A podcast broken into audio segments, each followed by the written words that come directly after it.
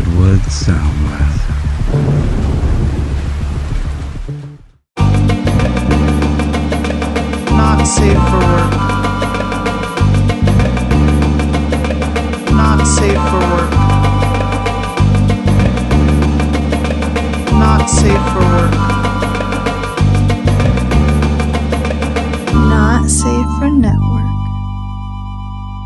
Not Safe for Network. I'm Biggs. And I'm Brandon. Let's talk about the Moon Knight trailer. So, what'd you think about this trailer? I'm curious with you because this is the MCU's attempt to go dark, it would seem. And I'm curious because I know you didn't really vibe with a lot of the Netflix stuff when it was on. So, this is kind of like a new approach to them doing that kind of content, I think. You know, it, it really is, but I think A, it's got Oscar Isaac, With the weird English accent. which is already like a plus in my book. yeah, because we all know a superhero movie plus Oscar Isaac is going to be awesome, right? I mean, he can't miss in a superhero genre, right? Uh, he wasn't the problem I had with Apocalypse. I know. I had a lot of problems with Apocalypse. I think he was one of many. it was more his suit was weird. Yeah. Whatever. I, Yeah. I have no connection to that character anyway, so I don't even know what to judge it against. But Yeah. that movie just did not work. But obviously, this is something different, It- even if it's technically owned by Disney. Yeah. and it gave the thing I liked about it is it gave off real strong Fight Club vibes. Yeah, a bit. It is very similar. For people not familiar with Moon Knight, I know I talked about it with the teaser, but we probably have a bunch of people who didn't hear that episode. So essentially, Moon Knight is kind of the MCU's Batman in a way. Like he's similar to Batman in that he strikes out at night. You know, he goes from the shadows. But where he's different is he's a mentally ill individual who may or may not have multiple personalities. He's either being taken over by an Egyptian god and becomes an assassin, or he just goes into another personality at the full moon and becomes this assassin. So it's hard to say which it is, at least in the comics. Like at first they weren't really vague about it, but then later in the comics they were very vague about it in that like he could be insane or he could be a hero. And it's really a fun angle to follow. They kind of copied it when they did the Ultimate Avengers back, I don't know, I want to say it was like 20 years ago. They relaunched all the comics as the Ultimates where they kind of like redid everybody's story, like updated it a bit. And Thor's thing was like he might be insane or he might be a, a Norse god. Like you just don't know because the way his suit is designed, it looks like it's high tech. Right. Yeah. But it could just be that the Asgardians have suits like that too. You just don't know, which is fun, but they're really cribbing it from what they were doing with Moon Knight. I'm looking forward to this. I think this could be a lot of fun. He looks pretty cool. Yeah. Just from like the few panels I've seen, it looks like the costume's right on. It's kind of exciting that Ethan Hawke is in this series too. If I'm being honest, like I fucking love everything Ethan Hawke is in. Like I can't think of a single thing I don't like with Ethan Hawke. Uh, his character in Reality Bites. Yeah, but I like reality bites. yeah, his character's a douche, but as I've said before, I wanted to be him when I was younger because Ben Stiller fucked up and made him too cool. Or maybe Ethan Haw- Ethan Hawke made him too cool. Let's be real about this. All right, so moving on. So there was another trailer that dropped for Our Flag Means Death. Which will premiere at HBO Max at some point in March. Should be noted, Moon Knight's supposed to drop March 30th. Our Flag Means Death. It's produced by Take Taika Waititi and stars Rhys Darby, Leslie Jones, and Waititi. What'd you think about this trailer? It's exactly what I want from like a Taika Waititi pirate movie. Yeah. Dude, Rhys Darby just I love Rhys Darby. He's so good, and he doesn't get to do very many things that we get to watch. But when he does, he's really funny. And I feel like it's almost always a Taika Waititi thing that we see him in. Like the only thing I can think of without Taika Waititi is Jumanji. yeah, where he plays the NPC. Yeah, basically like gives him the mission. But I mean, like in Flight of the Conchords, he played Murray. Did you ever watch Flight of the Oh Conchords? yeah, I, several times. So fucking good. Yeah, me too. like mul- the first season multiple times. I think I only watched the second season really once. But like that first season is so fucking good. Rhys Darby was just so funny at the way he was so anal retentive and he'd take a roll and he'd be like, There's the three of them in the. yeah, there's just three of them in the room and he had to do it every time. And he'd be like, Bret, Jemaine, Murray, present. Like- so good. Or what we do in the shadows, where he's a werewolf and he's telling everybody, "What do we always say?" And they're like, "We're werewolves, Wolves, not, not swear werewolves." That's right. and that is kind of what he's doing with the pirates, right? Like they're apparently trying to be gentlemen pirates. Like I I read some synopsis for this, which is basically like he lives a normal kind of pampered lifestyle and it just decides he wants to be a pirate, and so he's going to be a gentleman pirate. And uh, Leslie Jones makes it clear that he's an idiot in that trailer. Yeah, and looks like the uh, entire crew is pretty much idiots. Like they have to like their acting is like acting to be pirates. Oh, get your scary faces on. Yeah, come talk to me if you have a problem, right? Like, don't take it into your own hands. Like, that's not how pirates work. it's gonna be such a shit show. I can't wait to watch it, dude. Yeah, Taika Waititi. Just he always kills it. I mean, except for maybe Free Guy, but I mean, I enjoyed Free Guy, but they really wasted Taika Waititi in that. That was just a role you should not put him in. You know? Yeah, I feel like he didn't get enough screen time to like really bring out that villain. He got plenty of screen time. The problem was was they were having him play a cookie cutter villain, I think. And Taika Waititi is at his best when he's playing some weird fringy guy, you know? Yeah, Like that's what you want from one of his performances. So Trey Parker and Matt Stone are teaming up with Kendrick Lamar to make a live action comedy movie for Paramount. The movie will depict the past and present coming to a head when a young black man who is interning as a slave reenactor at a living history museum discovers that his white girlfriend's ancestors once owned his. It's just- that's a lot. That's a lot Yeah. to take in. Wow, there's a mm-hmm. lot of layers there. Yeah. So I have a feeling it's going to be very funny, but part of me is like, guys, don't do this. I don't know. Yeah, I think they get away with it in South Park now, but I'm not sure they're going to get away with it going back into movies again. yeah, their their movies always were like on the like ragged edge of like acceptable.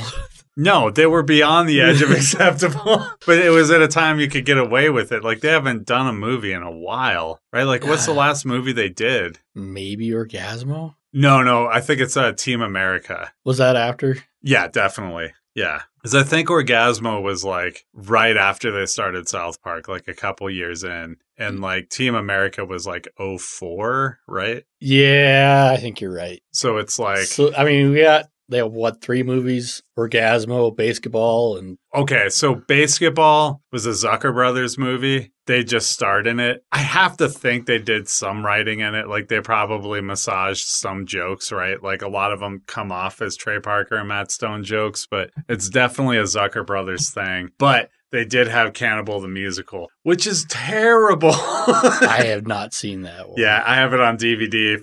Like I've had so many people that just like are like, "Really? I want to watch it." And I'm like, "No, you don't." And then I always pass it to them. They're like, "Man, that was really not good." And I was like, "I know." Cuz it was before they did South Park or anything and their comedy's not quite fully formed yet. and even Lee and Associates didn't want that DVD. No. Listen to Cosmic Void if you want to know what that's all about. if I can go to the base level for you though. So it it was bought up by Troma Team at some point, okay? Okay, And I think it's after they became famous it was bought out by Troma Team. But there's a extra feature in there that you have to like answer this Troma Team trivia and if you get the answer wrong you see a super violent scene from a Troma Team movie and if you get the answer right you see breasts. So there was a time in my life, this is like around 2004 probably when I was living in Olympia, where it's just like I didn't have the internet. So it was like I had all the answers written down inside the DVD. and I'll just leave it at that. they still might be inside that DVD. I don't know. Probably not, because I think I threw away all my cases at some point. But so Joss Whedon gave this interview with the Vulture. Now, I don't know if you heard, but Joss Whedon was accused of doing a lot of things yeah, gaslighting his wife. And then there was an actress on Buffy who was saying that he had called her fat while she was pregnant. And then he fired her like a year after they were done. He was like trying to inquire whether she was going to get an abortion or not. Made a writer cry in the staff room when he was working on Buffy that got reported. When he was working on Justice League, he basically threatened Gal Gadot and told her that he could make her career very difficult. And then, of course, Ray Fisher was pissed off with him for a variety of things. At one point, he said something about how he found out that Joss Whedon was changing skin tones of people. And then on top of it, he had been working with Zack Snyder about trying to like take out certain stereotypes out of stuff, and Joss Whedon kind of threw that all away. Ray Fisher was like supposed to be a big part of that movie, and he cut him largely out. So he goes and gives this interview with Vulture, and it is quite a write up, dude. It's a very long write up. I read the whole thing. It starts out, the writer is saying like Joss Whedon contacted him and wanted to do an interview with him. And so he was like debating whether to meet with him or not, and finally goes to meet him. But this was a fucking mistake, dude, from Joss Whedon's point, because like this writer then decided it seems like I'm not going to just make this a puff piece for Joss Whedon. And so he really interviewed a lot of people who had been around Joss Whedon for years and dug up a bunch of shit. Joss Whedon, you can tell throughout the thing, he's trying to build up his mythos and talk about how it all crashed down, but he's more interested in building up his mythos again, I think. And then towards the end, he's trying to defend himself. And it comes off as real fucking bad. He starts off with the defense talking about how his his mom was a feminist, and this is something he used to talk about in interviews quite a bit. A lot of examples are given in the article. And he mentions that he was doing some reflection on himself because he couldn't write for anybody. His career seems like it's stalled out right now. So he's like, I might as well work on myself. And then he remembered he was supposed to watch this kid who was like four when he was five in a swimming pool and the kid drowned like right in front of him. And you could tell this was just like an attempt to kind of get sympathy right away. And he was basically sketching himself as a nerd who like couldn't get the girl kind of at the beginning of it. And then at a certain point was saying like it really wasn't his fault when he was on Buffy because he was afraid that like he would never get these opportunities again, even if he was upset at himself and talked about how he could understand with feminists type of guy that they didn't like because he had that guy inside of his head. It's fucking weird, dude. It's really weird when you hear him talking because I think in his head he's trying to be like, yeah, I'm being apologetic for this stuff. But then like I'm not going to take responsibility for any of it and it just comes off as like awful. Like the whole thing comes off as awful. And then at a certain point, he tried to say that Gal Gadot didn't understand what he was saying to her because he uses flowery language and English isn't her first language. And she just retorted by saying, Yeah, I understood what he said. like, and, I, and somebody else, I think uh, Ray Fisher said, like, yeah, she probably could understand that in seven different languages since she's fluent in so many, you know? yeah. But my question to you is Did you ever buy into the Joss Whedon as a feminist thing? And I'm not trying to like look backwards and like adjust what we thought then and what we th- with like what we think now, but I'm just curious, did you ever buy into that in the first place? I have never thought of Joss Whedon as a feminist. And I watched Buffy back in the day, but that show never really came across as feminist. I mean, I liked the character. It always had a like a very masculine tone to it. Mm-hmm. It's felt like everything that was written for the characters is definitely written from a male point of view. Yeah, I heard the narrative and I didn't really think heads or tails about it. I just knew with the Joss Whedon thing, you usually got a female protagonist, right? Like that was kind of what he was known for. But the more and more I thought about it, like over the years, the more I was like, I don't know that this is really feminist because it always felt like he was always trying to get like really hot women in and like have them in provocative clothing and stuff. Yeah. Like it always felt, even though it had a woman at the center, it always felt like it was exploitive. You Yes. Know? And so it was always kind of weird to me that narrative popped up once I started to really think about it. But then you look back with like 2020 goggles and you're like, oh yeah, this was never feminist. I mean, it's obvious now, but I was just curious. We're almost the bad people to bring this up to because I don't think we watched his stuff consistently, right? Like I know mm-hmm. I didn't. Um, I have a daughter named Serenity, had nothing to do with Firefly at all. I haven't watched Firefly until like 2018 ish. I'm gonna be honest. I saw the movie Serenity I knew it was related to the show, but like some other people were watching it and I was kind of in the room. So I watched it and I was just like, okay. But it was kind of annoying because it was one of those things where people were like explaining everything to me every three seconds and I just wanted to watch the movie, you know? Yeah. My brother and mom and dad and stepbrother and just like tons of people I know are like super into Firefly. And so I did try. I think I watched like the first DVD disc. So it was probably like the first four episodes. I just never got into it. It was never my thing. Yeah, I and my story is pretty similar. I mean, I watched Serenity, I enjoyed it, and then I watched probably about like three, four episodes. I'm like, this is kind of boring, Yeah. and it just it didn't have the excitement that I saw in the Serenity movie. Yeah, and then the Dollhouse one. That one's always interesting because I always know so many people that are Joss Whedon fans that like wanted to defend it, but also knew you can't really defend that show. And I never saw that one. Yeah, I mean, from what I've gathered, it's about sex dolls essentially that are being mistreated. That's basically what I've heard.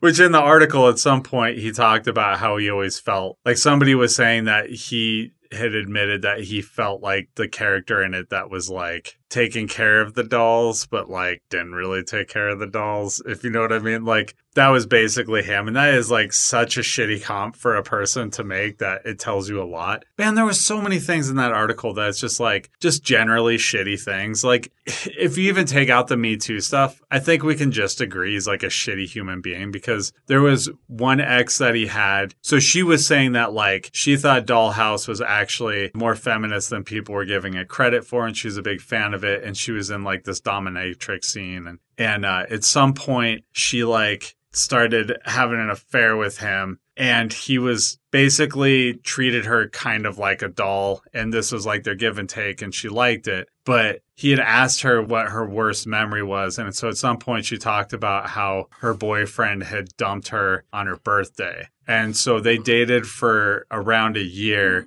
and then he broke up with her on her birthday It was a previous boyfriend had dumped her on her birthday. yeah And so he knew that was like the worst for her. And then he proceeded to do the same thing to her. Is that what you're trying to tell me here? That's pretty awful. yeah yeah so just a generally bad human being you got a movie review right Yeah. So a couple weeks ago, and I meant to do this last week, but I, I forgot about it when we were recording. I saw the movie The Sparks Brothers. And when I was down in LA last summer, there was a lot of promotion for this movie that I think it was still like a week or two out from being released. And it's one of those things that I don't know if it came here locally, it went to the lloyd but I didn't get a chance to see it. And it uh, it's available on streaming. I think it's on Hulu. I can't remember. Anyways, it's an Edgar Wright directed movie. It's about these uh, two performance artists, which are make up the greatest British band to come out of America. and Wait, it's what? it's it's a fake documentary. It's done in such a way it's not like Spinal Tap. I mean, it's definitely you know we are watching a mockumentary. I think it's a really good gaslighting movie because they really build it up like this is a real band. They are a real band, aren't they? No, I thought they were a real band. no, everything has that is available on the internet has been come out since 2018 when they started first started production. They made fake Wikipedia pages, they made YouTube videos. They kept like when they would film something, they would drop it on YouTube so that it looks like there's a history of it, but they're not a real band. Are you sure about that? Yeah, I'm telling you, they do a great job gaslighting, but no. Because I'm looking at this shit. It looks like they're a real band. yeah. Can you find anything before 2018 of a band that's been around since the 60s? So, what's amazing is the amount of PR that went out. And I mean, they've actually become a real band. Like, there's tours and stuff that they're doing now. I mean, you could definitely tell it's all been deep faked, but they did a really good job. This is nuts, dude. Nobody told me this shit. Oh, wait, hold on, hold on. August 15th, 2010. There's a video for Sparks. No, that's Sparks. It's not Sparks Brothers. it is really interesting. I mean, and they got a bunch of C and D list musicians. Didn't they have Flea on it? Fle- Flea, I mean, Flea is probably one of the bigger names. It's on Netflix, by the way. Oh, okay, so the band is Sparks. Yes. Okay. All right. A lot of people, I mean, they back Jane Whelan, Fred Armisen, Weird Al, uh, Neil Gaiman.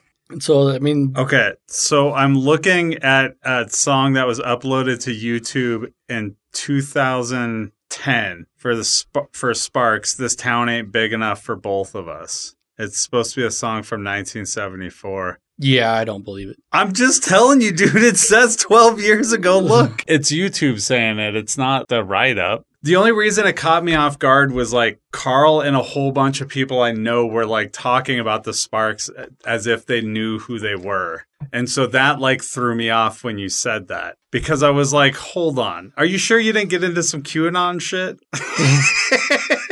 it. If there was something, Where did you hear this? The, let me put let me put it this way. Where did you hear this? I was just going through and all, looking at all of the information out it. There is nothing before this movie came out. There is. I just found it on YouTube. There's like it was uploaded in 2010. Yeah, I don't believe that. it is, dude. You just saw it. I mean, I can't go to my record collection and pull one out because I don't have one, but Because they don't exist. but they, they do. they do now. So I want to know how far this goes for you. How big is the cover up? How many people are involved? I mean, everybody that made the movie. Okay. So you think they went and they were like 12 years from now we're going to like fake this band so we need to like write a song and put it on YouTube right now to make it look like 1974. Or they just called up YouTube and said, like, "Can you change the Okay. date on that? So this, that's what I'm saying. this you think one video?" So you think that like this goes as far as YouTube at least. So we're including Google in this.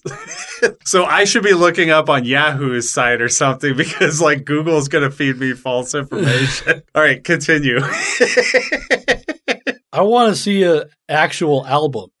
I can't provide that, dude. I've I want to see a heard of picture of an actual album. I've never heard of you can't before. find a picture of an actual album that's not from the movie. they made they made something 25 or some 25 to 50 albums and nobody can produce one. That that's a big red flag for me. So I'm looking at their Wikipedia page. Oh Wikipedia, come on. Written by Mr. Wright. It says they had a disco hit in 1974. I don't know, man. It looks legit to me on Wikipedia. All right, let's let's look at the external.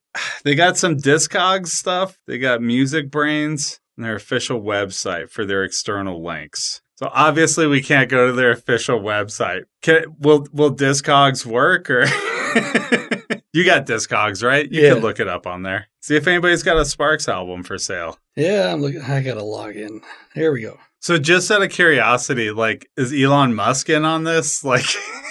Like, did he get involved at some point? Was Steve Jobs in this before he died? Does this go to the absolute top? Does Biden know about this? No, I'm not that naive. I know it's not Biden at the top, man. You know what I mean? Coming storm, dude. Coming store. dude, I'm looking at another Spark song on YouTube and it said posted July 4th, 2015. Here's one June. Nope, that's a Coldplay song called Sparks. that, that doesn't work. Hmm.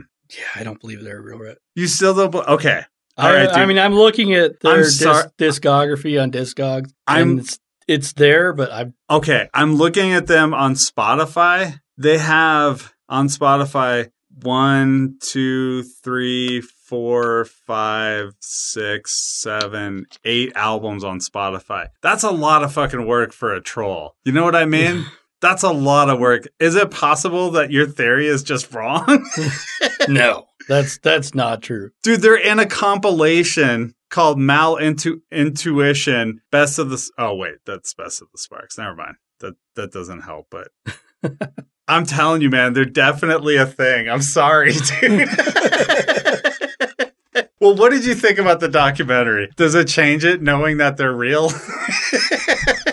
I mean, they're not real, but no, it doesn't change it. All right, we're gonna revisit this when cooler heads can prevail next week. I'm gonna watch this so that we can talk about this together. Okay, I'm gonna deep dive the fuck out of it and try to prove to you that this is a real band the best I can. So you wanted to bring up one more thing, right? Uh, while we're on the music front, Daniel Radcliffe has signed on to be Weird Al in the new Weird Al biopic for the Roku channel. So I'm gonna talk about this with Carl in a little bit. So I'm just gonna let you get your piece out here. I'll probably watch it, but I'm not that well. I don't know. I don't have Roku channel, so I might not watch this. Do you really think it's real? Weird Al is real. No, I know. Hold on. That's not what I mean. It's done by Funny or Die. Do you really think it's a biopic? I'm assuming it's going to be something funny. I think so too. That it was uh, written by Ron Apple. It's going to start production here in February. Did you ever see their Art of the Deal movie that they made? No. I want to say it was when Trump was running for president. They made this movie off of his book, The Art of the Deal, and they made it as a TV movie. And I think it was Johnny Depp playing Donald Trump, who was supposed to be playing himself in it. It was one of those things where, like, there was parts of it that were really funny, and then there was parts of it where it was like, wow, this is still going. like, you really committed to this bit. This is a whole 90 minutes for, like, something that you dropped onto YouTube. Which is what I feel like they're kind of doing with the Roku channel, you know. But what else have you watched on Roku channel? Have you watched I have. anything? I don't have Roku channel. They had this documentaries that Joe and Anthony Russo, like the Russo brothers, did, and it was like DC versus Marvel, I think was the name of it. And Kevin Smith like narrated it, and they were made for Quibi. Yeah. And I've been waiting for these forever because any kind of comic book documentary I'm just going to consume. It was good, but the problem was every episode was between six to 10 minutes. That's it. That's it, dude. Yeah. And so there was like eight episodes that were six to 10 minutes, and then I was done. And I was just like, this is a lot. That doesn't. That doesn't even fill an hour. Yeah, dude, that was a lot of commercials I sat through for fucking like 40 minutes of fucking entertainment, man. The content that was there was great. I'm glad Quibi failed. The idea that maybe something would have dropped that I would have wanted to check out on Quibi, and that's what I would have been That presented with. Fuck that. Well, no, that that didn't have me because like Quibi still folded, right? you could buy Quibi right now if you want. This is the time. Like all those people are suffering with NFTs, like time to get in on the bottom floor. I would say the same thing about Quibi right now. You're never going to get Quibi stock cheaper than right now. Like it's an afterthought right now. You can build the Quibi empire right now. What are you waiting for? Why are you listening to this podcast? Take your earbuds out. Go buy some fucking stock in Quibi. What's an app you can get on your phone to do that? Help them out, Brandon. I have no idea. What'd you get your Bitcoin things on? I have some crypto and Coinbase. Don't you have an app you do that through? Yeah, Coinbase. Coinbase. That's what it's called, Coinbase. Yeah. Get on Coinbase. Get some Quibi. it's right there, dude. It's worth just as much as Bitcoin right now. You buy low and then you make a lot of money at the end of it. That's how this Step- works. Step three, profit. Exactly. Fuck step two. Just step one, get this app. Step three, profit. It'll work. It'll work. I'm always talking about how the superhero movies of our youth were so terrible, right? But then I started thinking they were even worse in the 70s.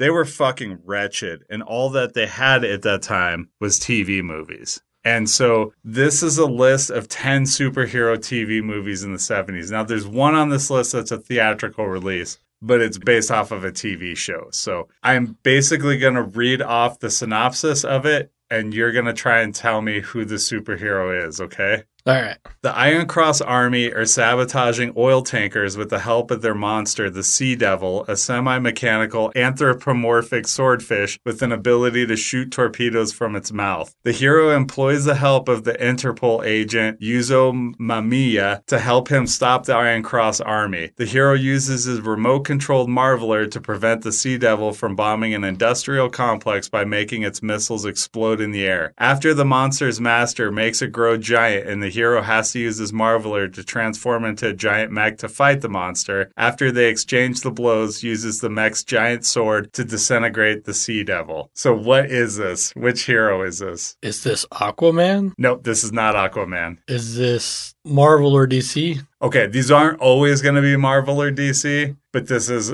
kind of a Marvel joint. And this goes way off a book. Like, way off a book.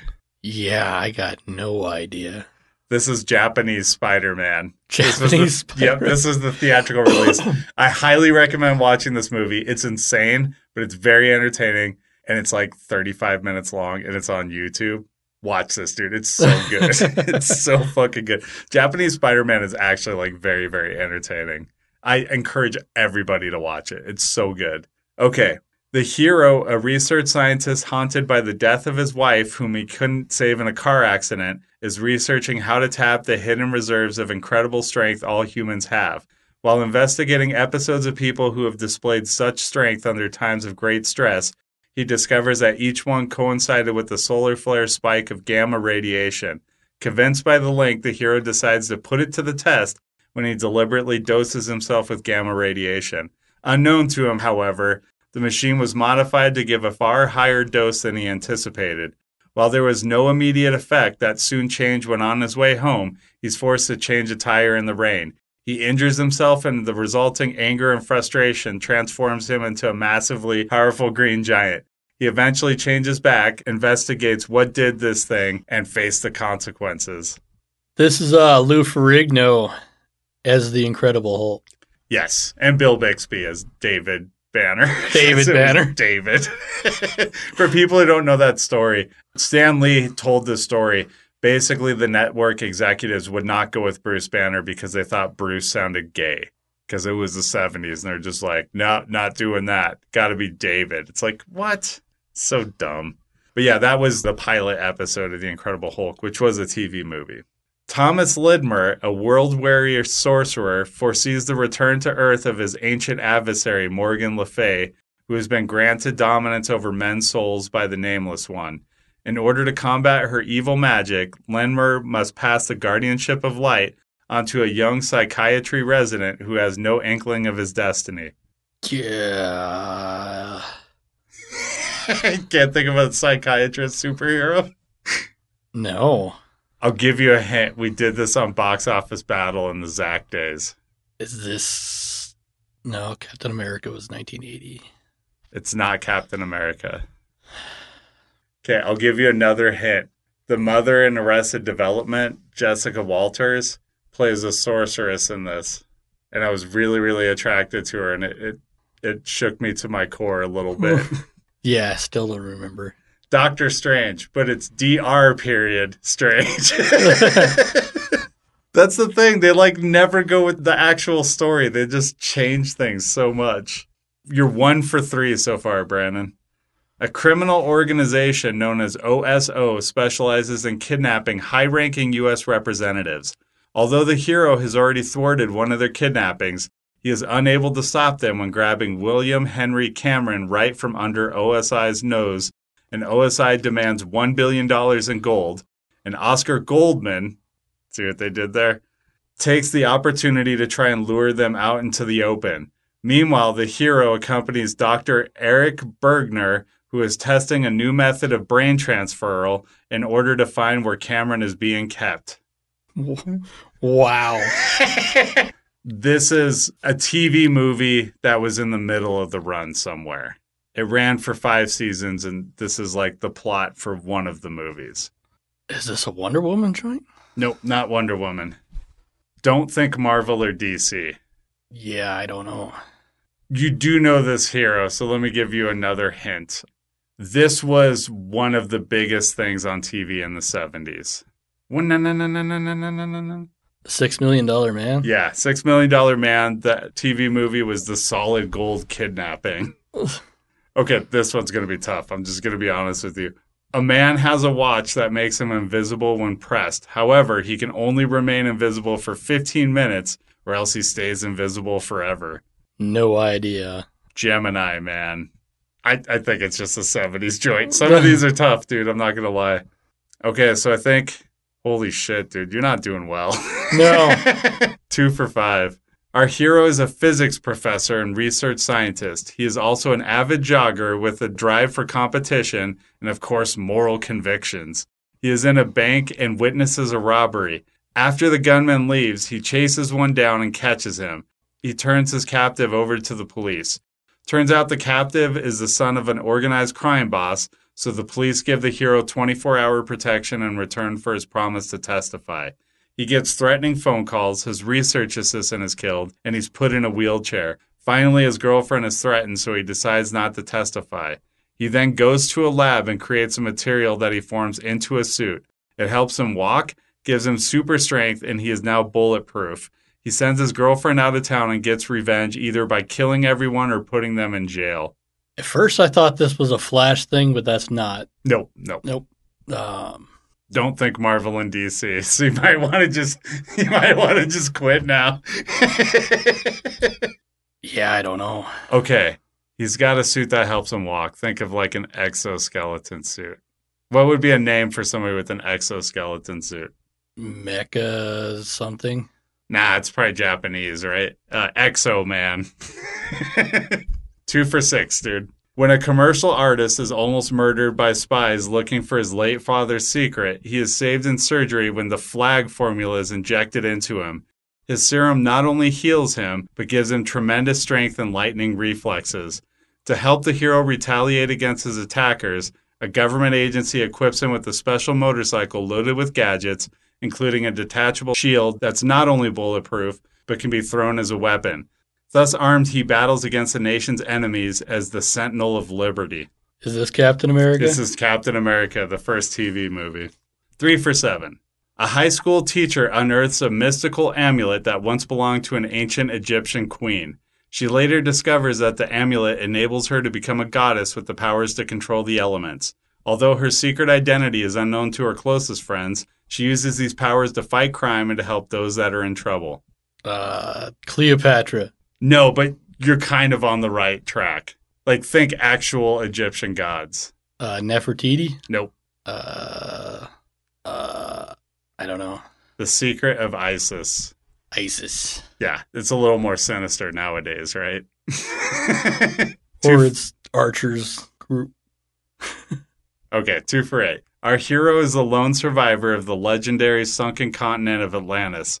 Having adapted to life underwater, he possessed webbed hands, light sensitive eyes, and the ability to swim at low depths in the sea for long periods. He draws strength from the water and can overpower most ordinary men. He assists an institute for undersea research operated by his human friends, Dr. Elizabeth Merrill, C.W. Crawford, and joins Dr. Merrill in several exploratory missions aboard a high tech submarine. They encounter several bizarre phenomena, including portals leading to other dimensions, a substance capable of altering personalities, an impish creature whose touch causes a mental return to childhood, and the scheme of a portly millionaire, Mr. Schubert, to melt the polar ice caps. Aquaman. No, but you would think so, right? Namor. nope. Tapped out now? Uh, Sea Lab. nope. Not even C Lab 2020, which explains that show now that I think about the year.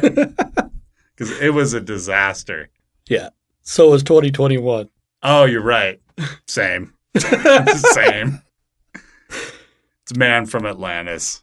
Okay, two for nine, Brandon. This is a chance to, well, you're getting an F no matter what. After a dogfight with a Nazi plane, U.S. Air Force pilots crash land on an uncharted island in the Bermuda Triangle.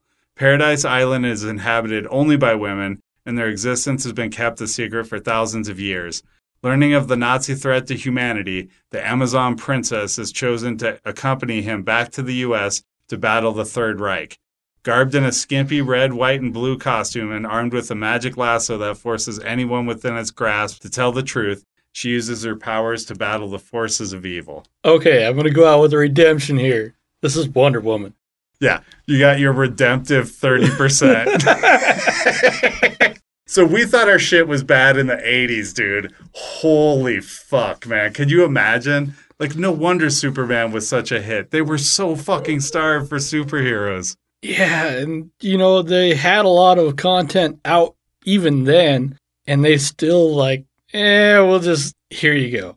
But knowing that these were TV shows mostly and hearing the plots, not that much different from a CW show, right? It's probably just instead of having like these young people in their 20s playing teenagers, you probably had like a dude smoking a cigarette with a weathered face who looks 60 but is actually 25.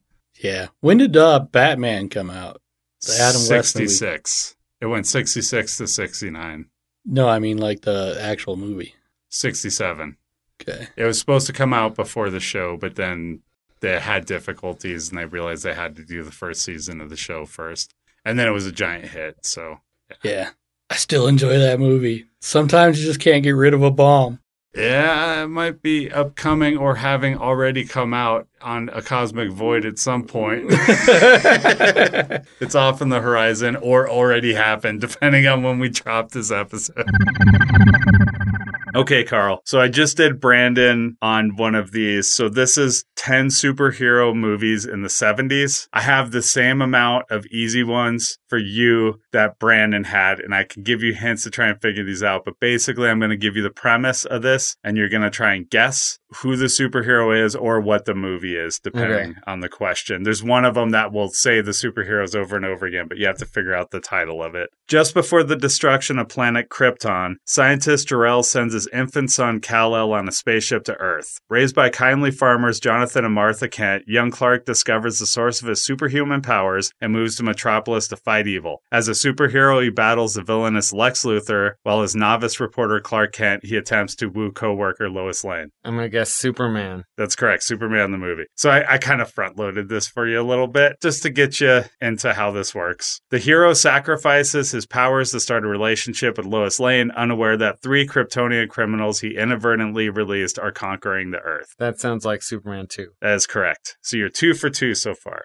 This is about the crime fighting exploits of a caped superhero and her teen sidekick. By day, Lori and Judy work for Newsmaker magazine, but then they get into bright colored spandex and are hit by a flash of light, causing an Electra change, which they fight crime with. They ride around in an Electra car and reside in the Electra base, where their ally Frank Heflin uses a Crimescope computer to find crime and lets the duo know where their Electra enemies are, such as the Empress of Evil, Glitter Rock, and the Spider Lady. I mean, I would assume Electro Girl?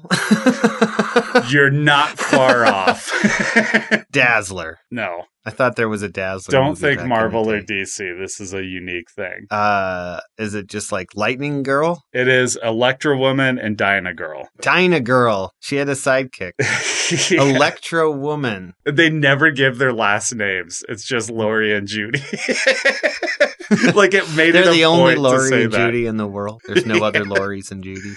I like that it's Newsmaker magazine too. Yeah. Like it's just like such, Sure. such a play off of Newsweek. Okay, during the 1930s, Clark Savage Jr. and his five amazing adventurers are sucked into the mystery of Clark's father disappearing in the wilds of South America. The maniacal Captain Seas tries to thwart them at every turn as they travel to the country of Hidalgo to investigate Doc's father's death. Doc Savage. Yeah, good job. And the man, the bronze. So you are three for four. So Brandon got three right out of 10. So you are on a higher clip than him so far. If you get one more, then you win. A violent criminal organization in Istanbul, led by Spider Man, prints counterfeit US dollars and decapitates a woman with a boat propeller. A task force of the Mexican wrestler Santo, Captain America, and his girlfriend Julia try to stop Spider Man. Julia is kidnapped by him, but rescued by Cap. Meanwhile, Santo infiltrates a dojo used for counterfeiting and is captured. Cap rescues him and they manage to shut it down, but not before Spider Man kills a couple people and steals a statue. Cap and Santo catch Spider Man, but he splits into three. Santo beats one to a pulp, Cap strangles another, the third escapes. Cap and Santo go undercover in a club when the gang fights them and kidnaps them. Cap and Santo pretend to fight each other, confusing the gang long enough to catch them by surprise and escape. Cap kills Spider Man only to see another double. He keeps killing them until none are left. As Cap, Julie, and Santo are getting in a cab, they see Spider Man drive it. Cap rips off his head and realizes it's just a child wearing a mask. Santo? Who the fuck is Santo? He's a he's a, He's a Mexican, Mexican like a luchador wrestler. He was not only mask? a real luchador wrestler, but like he had movies. So and he's so Nacho Libre is based off of that actor. So this who is like Santo. this is a Santo movie. yes and no. It's a, okay. This movie started. I feel like it should be called Cap and Santo just based on how many times you said Cap and Santo. Captain America, Santo, and Spider Man. just no, just Cap and Yeah. Santo. No, no Captain America. Just Cap and Santo. Cap and mm, Santo. yeah. There you go. Cap and Santo. So this movie was made in Turkey. It started off the whole like let's take intellectual properties from around the world. But this isn't that Mexican Spider-Man thing you're obsessed with. it's 'cause uh, I thought you mean that- Japanese Spider Man? No, or I mean Italian Spider Man. Italian Spider-Man. Italian Spider-Man like is parodying. So Italian right? Spider Man is kind of parodying this, But that's not from the 70s. That's no, like they just make it look like the right? 70s. Yeah, Like 10 years ago. So it might have even been like 15. But yeah, yeah, like it's Oh, it's five, parodying oh, the genre that this movie started. Right. Which is yeah, like this. we're going to grab superheroes and big movies from other countries and because of the copyright laws just in Turkey we can put together a movie and do whatever we want with the characters and not face any repercussion for it as long as we don't distribute it outside of Turkey so this Well, I'm is what they did I'm assuming that it's some Santo movie. I just I don't know how I could ever come up with the title. I don't know the title. okay it's called Three Giant Men in English the original title was Three Dev Adam so Yeah, see, I never never would have got that a lot of Turkish tough, nonsense. yeah The they also had 70s. have you ever seen any of Turkish Star Wars Uh-uh. It's fucking awful, but they literally just took like four movies and ripped off clips and then put it together to make a movie. And that's Jesus. Turkish Star Wars. You'll see it for free on streaming services all the time. During a summer heat wave, all the water in Warsaw is puzzingly disappearing. Scientists secretly call upon a superhero, Ace, who passes his days living as a mild mannered engineer to try and solve the mystery. It turns out that the mysterious Maharaja spotted with his partner in crime, Dr. Spot, to steal Poland's water and remove it from Maharaja's country. And this is a communist parody of Superman, so I'll tell you that. Doesn't sound like it. no, it doesn't. it sounds like uh, I would have guessed it originally until you got to that. Said that I would have said it was like something like the Phantom, you know, Yeah. or like uh, the the Shadow. But uh, Or Chinatown. yeah, but like a kind of like a spy detective kind of thing, not like a Superman parody. Yeah, and they sh- it's a black and white film, and they show, and when you see him, you're like, oh yeah, that's Superman. It's just Okay. like a, it's just a weird communist kind of symbol on his chest. But I are you just gonna give up on I this? give up. Okay, pass. Hydrozagadka, I guess is how you say. it. Oh, I was on the tip of my tongue. okay, if you can give me the name of the band, that will work for this one. But let me get through the plot because it's fucking nuts. Devereaux, an engineer at an amusement park called Magic Mountain, is upset that his animatronic attractions are being overshadowed by a rock concert. He is also mind controlling Sam, an employee. Three punks sabotage a ride and then falls into a trap set by Devereaux. The owner finds out and fires him. He vows revenge on his boss, the park, and the rock band. Devereaux makes a robotic copy of the lead singer and wreaks havoc on the park. A woman enlists the band in helping her find Sam. Meanwhile, Sam breaks into the band's lair to try and steal their talisman. The band has a lair. Yeah, apparently. Meanwhile, the band is fighting Devereaux's animatronic white monkeys. Devereaux is given the band's talismans, which causes them to lose their powers because apparently they have powers. Man. He, he neutralizes them with a ray gun and imprisons them in his underground lab. He then replaces them with animatronic copies who incite a riot at the show. The band finds their talisman, regains their powers, and Is the band the monkeys? no. Okay, I thought the monkeys might have been. It makes clue. sense. It defeats the imposters Is to the save band the show. Kiss? Yes. How did that?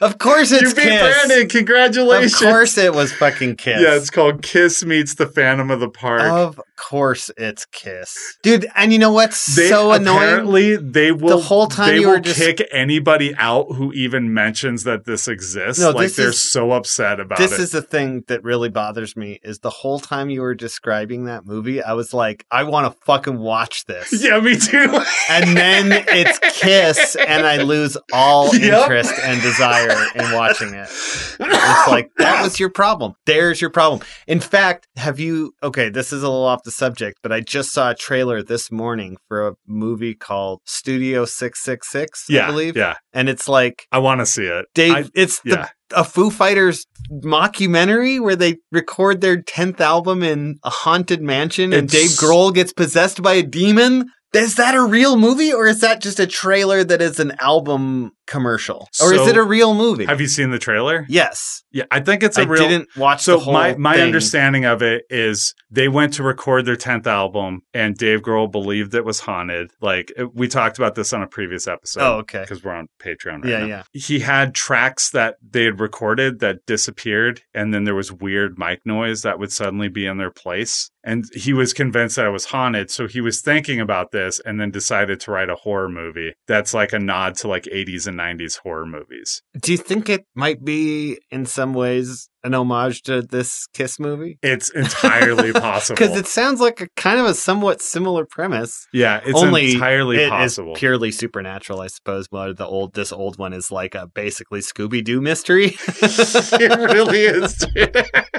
Actually, if it was filmed as a Scooby Doo mystery, it probably would have been better. It sounds like it follows the villain. They're like, what if Scooby Doo, but we follow the villain instead of the Scooby Doo gang? Who cares about this Devereaux people? You know. Okay, All right. next. By the way, you just won. Congratulations, you beat yeah, I knew I was going to win. Kronos, a humanoid extraterrestrial, has been sent to planet Earth. Kronos, is that it? No, in order to help humanity against its own threats. Setting in New York City, he becomes a superhero who has the ability to turn guns into bananas. He confronts the nefarious Dr. Golikahu, who tries to take over the world. So this is a play off of Superman. Because Superman's famous for turning guns into bananas? No, I mean the title is literally a play off of Superman. Oh, uh, Ultraman. Nope. Power Man. nope, Uh, Wonder Man. nope.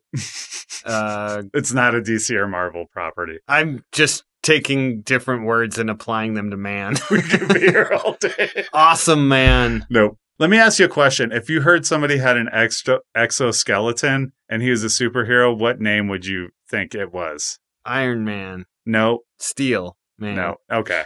Exo Man? No. Exo Man. that was one that Brandon couldn't get, and I was trying to give him that. That's hint. what it was. Yeah, it was Exo Man. Yeah, that like was. EXO Man. Yeah, Yeah. Ugh. yeah. It's terrible. All right, you give up. Yeah. Supersonic Man. Ugh.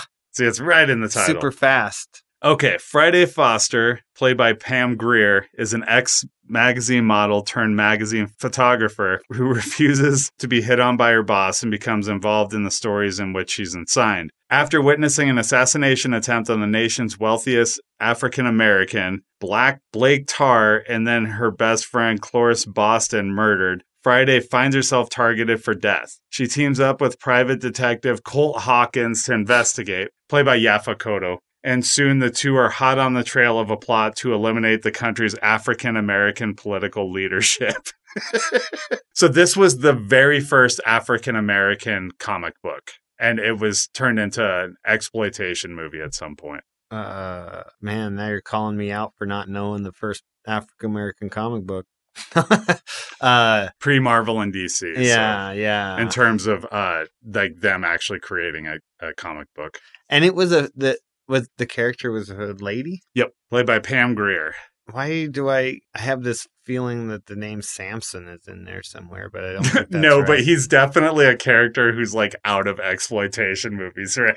is he? Well, I mean, Is Samson Simpson looks like he could be in a Pam Grier movie in the 70s. I'm just saying. I thought there was a character named Black Samson, You're probably right. but what is it? Friday Foster. Oh, It's also her name. the Friday. That's a weird name for a person. Yeah. Okay, here's the last one. Upon moving into a bigoted neighborhood, the scientist father of a persecuted black family gives a superpower elixir to a tough bodyguard who becomes a superpower crime fighter. So, this movie was created by a pimp from Louisiana and partially filmed in a cat house. The film rights were eventually sold off to a film developer to finish it since he ran out of money when he needed the film developed. but this is, I, I've legitimately heard the title of this before. Um, give me a hint. It's got Superman in the title. Black Superman. You're close. You're halfway there. Super Black Man. It's Abar the First Black Superman. That's the name of the movie. All right. Well, that's the 70s for you. Yeah, it's a pretty rough decade, dude. I think the Superman movies are really the only decent things in there, but I kind of want to see that Kiss movie, even though Kiss is in it. And to think that people get mad about the Eternals. yeah, dude. Look at what we had. well, not us. Yeah, look what our This is parents grew up before with. us. No wonder our parents don't give a shit about superhero movies. yeah, this is and like, I, you know, I got a as a little as a to be fair though, both of my parents go to all the Marvel Movies. As a bit of a coda to this, I struggle to uh, take somebody's opinion seriously when they're talking about movies in general. If the only movies you can ever bring up in your arguments are Marvel movies or superhero movies in general, like, and I think this might be where I do overlap a bit with the Scorseses and the the like, where I'm not where I'm aligned with them. I'm not hundred percent against these guys. I think that the Marvel movies in in particular, in order to maintain cohesion, have to have a consistency of tone Mhm. that means that everybody making a Marvel movie is working within a framework of restriction. And part of the fun of working within that framework is ha- figuring out how to make that work your own in spite of that. But it also means that you are going to not see people taking a full swing. right. A, a Marvel movie is never a full swing from that director. So if you don't watch movies that aren't Marvel movies, you're never going to see a director taking their biggest swing. You know what I mean? yeah, you're not going to see. You're always going to see the safe bet from that director. Yeah. And that's not a bad thing. It means that what you're going to see is not bad. But it also, I have yet to see a Marvel movie that pushes the boundaries of filmmaking forward. yeah. You know what I mean? You have to broaden your horizons if you want to have a truly deep conversation about film. You have to break out of the kiddie pool that is Marvel. Yeah. And And as much as I love splashing around in that kiddie pool, like what's really interesting. got to go in the deep end every now and then. Watch some Lars von Trier, get your soul crushed a little Yeah, bit. like watch some some variety some of things. Paul W. C. Anderson. And what's really interesting to me about that Scorsese quote that like I think people don't think about or don't actually like listen to everything that he said. He didn't say they were bad for movies. He just said I'm not into it. It's like I don't like to go watch amusement park rides, which is the same thing he fucking said about like Adam Sandler movies at one point. yeah. like he's been consistent about this as like he say that about He's Adam like, Sandler? I don't like that's not the experience I like for movies. He has never ever said like disparage those movies. He's just like, that's not for me. Like he is very much a film history guy, and he's also aware that the movies he liked were considered trash when he was oh, young too. Oh, And you know, don't discount the media's tend to twist comments like that Yeah. just for clickbait. I saw a fucking article just this morning that was like Jennifer Lawrence said that it was really, really, really hard to work on set with Jonah Hill. That was the headline. Then you fucking click on the article and it's like, because I was laughing so much because he's so funny. and it's like, fuck yeah, you It's and your funny. non fucking story. It's so funny that you Ugh. gave that example because when Don't Look Up was coming out, I saw an article talking about how he insulted her a million different ways in the movie. And I was like, what is Jonah Hill being a dick? And I like clicked on it. It's like- one of the rare times I clicked on it. And she was like, oh, he was so quick with the insults. It was amazing because his character does that. Because Like, that's the whole yeah, fucking point. Because he's an imp. Because he's really, and the whole point of the article I was reading was like he's really good at improv. Yeah. And I'm like, fuck you, you know, fuck you. I didn't even click on it because I was like, ooh, what's going on between them? I clicked on it because I was like, what's this going to be a lie about? You know, like I clicked on it to see what the lie was going to be or what what they had twisted out of context. And so now that means we've gone full circle when we're no longer even being lured in. We know that it's clickbait, but we I'm clicking on it because I'm wondering how stupid is this clickbait?